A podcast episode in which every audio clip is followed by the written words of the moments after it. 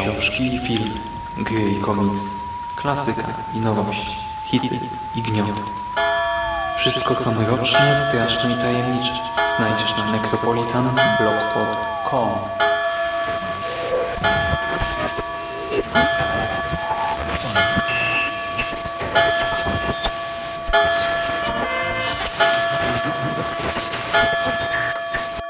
Witam w nawiedzonym podcaście.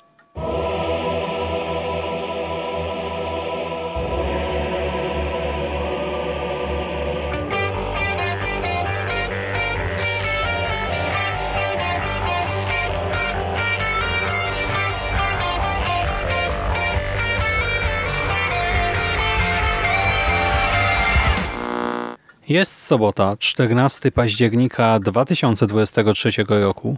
Słuchacie właśnie 468 nawiązanego podcastu na blogu Necropolitan, a po tej stronie mikrofonu wita się z Wami podcaster czający się za drzewem, czyli Szymon Szymas-Cieśliński. Witam wszystkich serdecznie. Witam Was i zapraszam na krótkie omówienie komiksu Las Tomasa Otta, komiksu, który ukazał się w Polsce w wydawnictwie Kultura Gniewu w 2022 roku. I zacznę może od e, takiej notki biograficznej, informacji, którą znajdziemy w samym komiksie.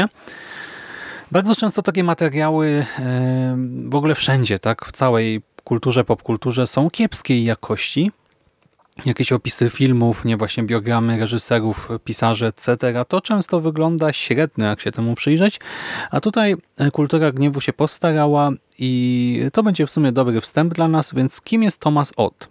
Thomas Ott urodził się w Zurychu w 1966 roku i dorastał w Birmensdorf, małej wiosce na skraju lasu.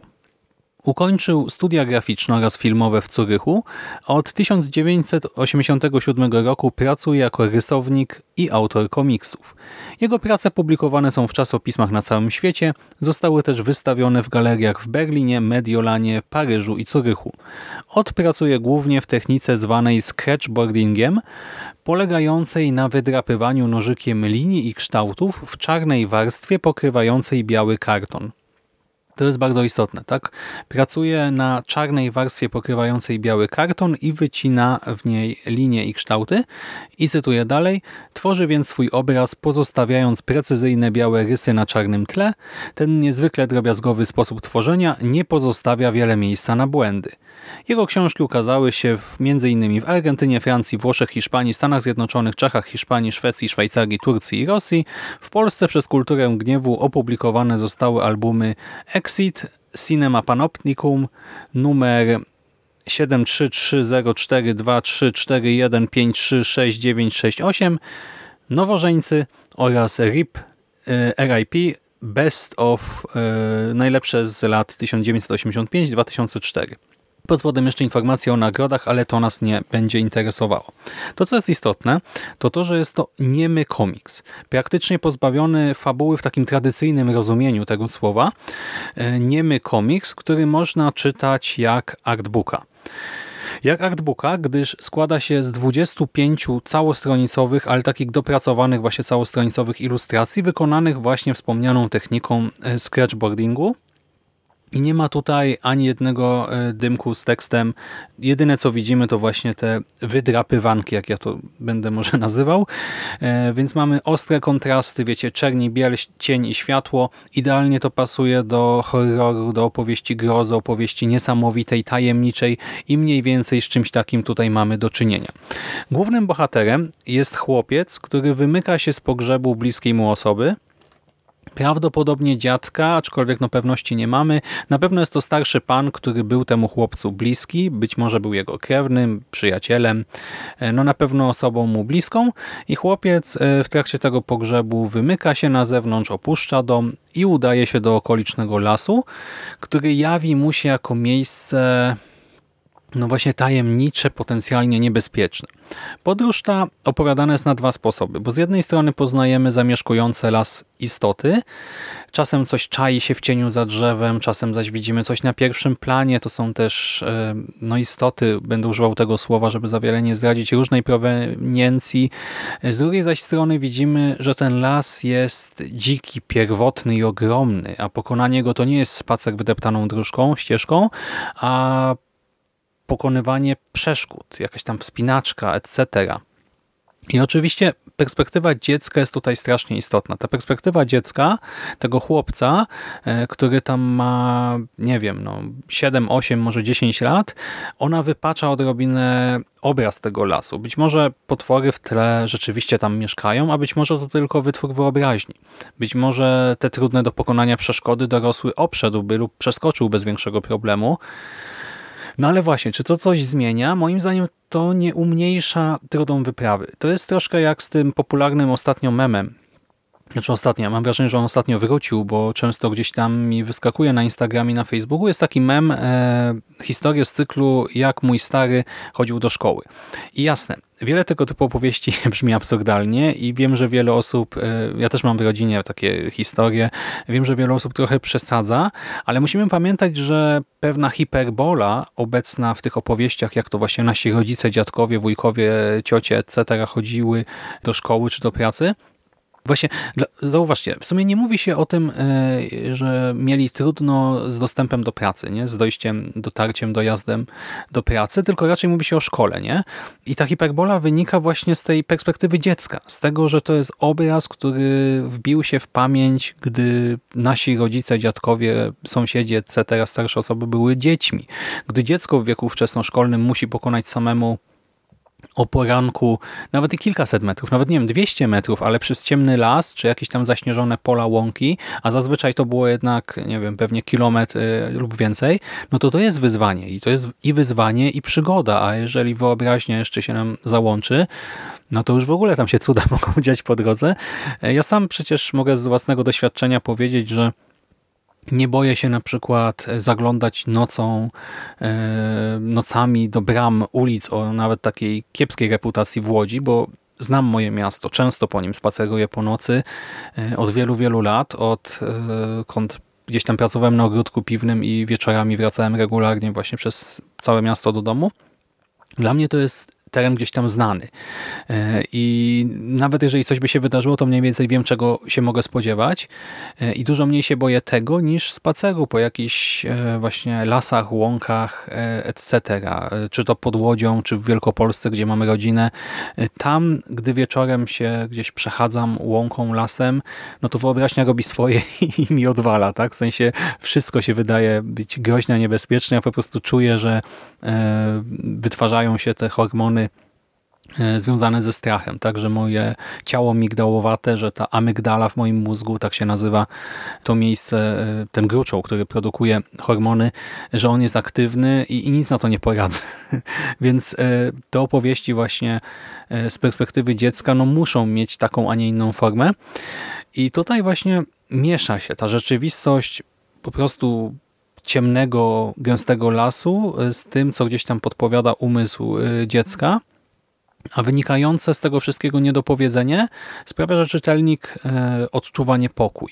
Ja w trakcie lektury czułem niepokój i to jest też e, o tyle ciekawe, że nasz chłopiec nie do końca wydaje się być przestraszony. My początkowo nie rozumiemy do końca, co obserwujemy, ale chłopiec wydaje się być dosyć zdeterminowany w tej podróży przez las, mimo tego wszystkiego, co go tam w tym miejscu otacza, Y, a mimo to ja czułem niepokój i właśnie ostatecznie nie jest ważne, czy istota z drzewa y, spróbuje skrzywdzić chłopca, y, czy też będzie mu się tylko biegnie przyglądać. Nie jest nawet ważne, czy ona istnieje, czy nie, bo nawet jako wytwór wyobraźni wzbudza jakiś tam lęk, strach, niepokój.